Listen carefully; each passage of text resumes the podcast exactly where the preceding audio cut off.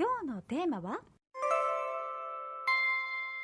ワクチンの嘘本当後編です。はい先週に引き続きワクチンの嘘本当。今日は後編お送りいたします、はい、え先週はですねワクチンと不妊や流産の関係であという噂話についてと、うん、あと3回目のブースター効果、まあ、3回目打つことブースターとい。うことだったんですけれども、はい、その効果についてコメントいただきました、はい。うん、あのワクチンと、ね、不妊や流産については完全なデマで3回目にワクチンを打つこのブースター効果はある程度効果はあると思うけれども社会の感染拡大の傾向によってその意味は変わってくるし今は限られた人に3回目を打つよりもできればたくさんの人に接種した方がいいんじゃないかなっていう私の個人的な意見をお話ししました。はい。そして今週は引き続きデマって一体何だろうということ、うん、そして、えー、ワクチンで遺伝情報が書き換えられるということ、うん、それからワクチンの長期的な副反応は誰にもわからないの？というお話をしていただくことになっていますね。はい、あのね特にワクチンと不妊の話、ね、先週お話ししたあの話だったんですけれども、ええ、私もこの話はどこから始まったんだと思って調べてみたら最初は数十人の間で発信された情報だったのに、うん、今は数十万件ものワクチン不妊を肯定する SNS 投稿があるらしいと知ったと。ね、で山本さんは先週それだけ不安がおられたんじゃないでしょうかとおっしゃったんですよ、はい、それがキーワードなんですね。山本さんブラックアウトの時もいろんなデマがね流れたの覚えてます？ありましたね、うん、あの私が聞いたのは厚間地区で作業している自衛隊の方が地響きがしている。これはさらなる地震の前触れだと言っているというデマが流れたのありましたよね。で私ねそれ聞いたんです私も。で、はいはい、うん、しかもねわざわざ職員がね電話でそれを報告してきたっていうね。でその職員も良かれと思って報告してるんですよ。はい。本当はちゃんと情報源を確かめないといけないんですけどね。うん、ファクトチェックというやつですよね。はい、その情報が本当に正しいか調べるのが大切だと。はい。うん、で山本さんねデマのね語源知ってます？デマゴーキーという英語の略がデマですけどそのねデマゴーキーの語源はギリシャの直接民主政治で民衆を先導する人のことを指したそうですよ。で古代のギリシャでは直接民主政治で今のような代議士がいるわけじゃなくって民衆がねもう自分で集会で話をしていたと。わーっとみんなで寄り合って。ねそれまさに今の SNS みたいなものじゃないですか。そうなんですよ。でそこでは個人的に目立ちたいとかね、うん、会議を牛耳って政治家になりたいとかっていう人もたくさんいてこれね古代ギリシャの話ね、はいはい、そういう場合には民衆に取り入って不安を煽って操縦するっていう方法がね実は上等手段だったみたいなんです。それもまさに今の SNS と重なりますね。すごいですよね。私このねそうデマゴーキーのことを調べててもうこう今じゃないって思ったのですよ。でそしてデマっていうのはその内容が事実の裏付けのない個人の考えそのものだったり危機的な状況だったり社会不安を背景に伝播しやすいという特徴があるんですね。で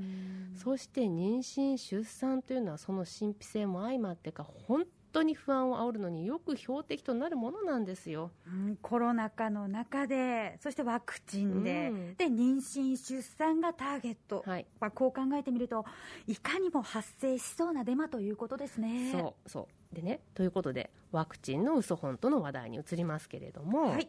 ワクチンで遺伝情報が書き換えられるという疑問。うん当然デマということでしょうか？いえこれはねデマっていうほどには拡散してないですし、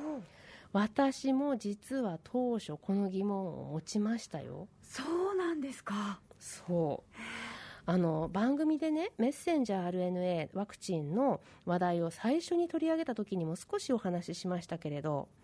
メッセンジャー RNA っていうのは、武器を作る際に必要な設計図のようなものなんですね。でウイルスの表面のトゲトゲした部分の形を描いた設計図なんですけれど、はい、これを体に入れて実際にそのトゲトゲを体内の細胞自分の細胞に作ってもらう。でそのトゲトゲに対する抗体を他の細胞に作ってもらうっていう感じなんですよ、うん、そうでしたよね。生きたウイルスが入っていないんだよということでしたね。そう。でもね遺伝情報を体内に取り込むっていうことなので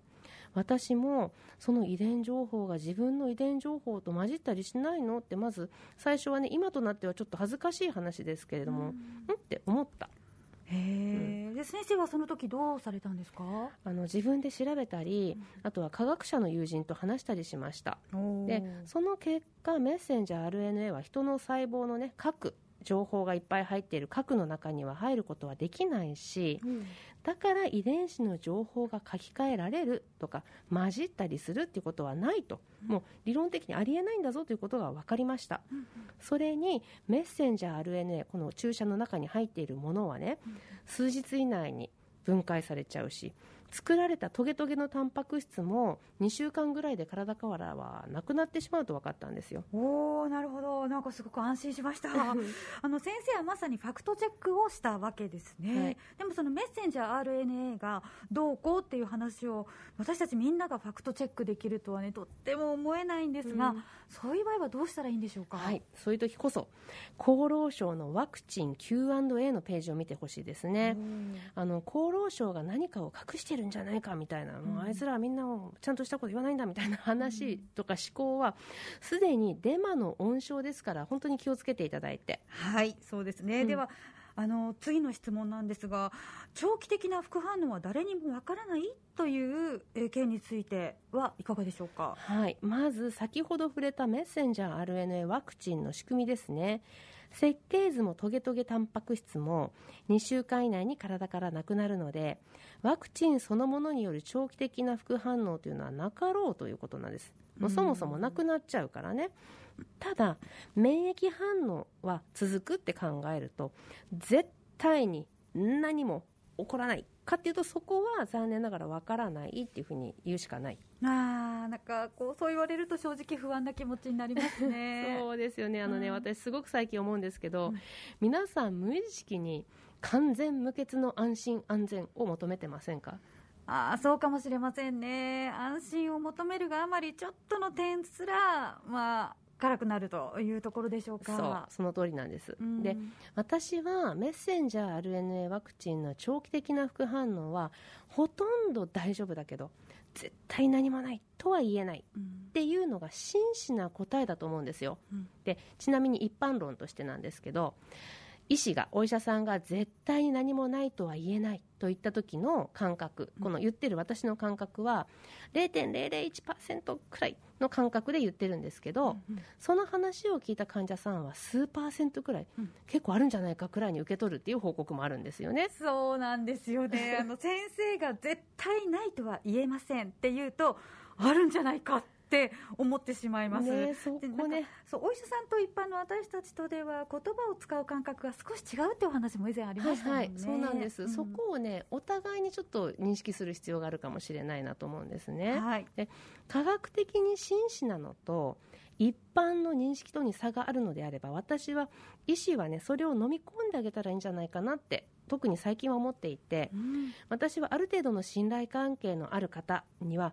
大丈夫っていう言葉を使うようにあえてしてます、うん、でそれでもねほとんど大丈夫って言ったらなんかちょっとやっぱり余地を残した表現になっちゃうんですけど、うんはい、何より忘れてはいけないのは天秤にかけるのは、新型コロナウイルスに感染して重症化することです、はい、ほとんど大丈夫を信じてほしいと思ってます今日はワクチンの嘘本当というお話の後編でした。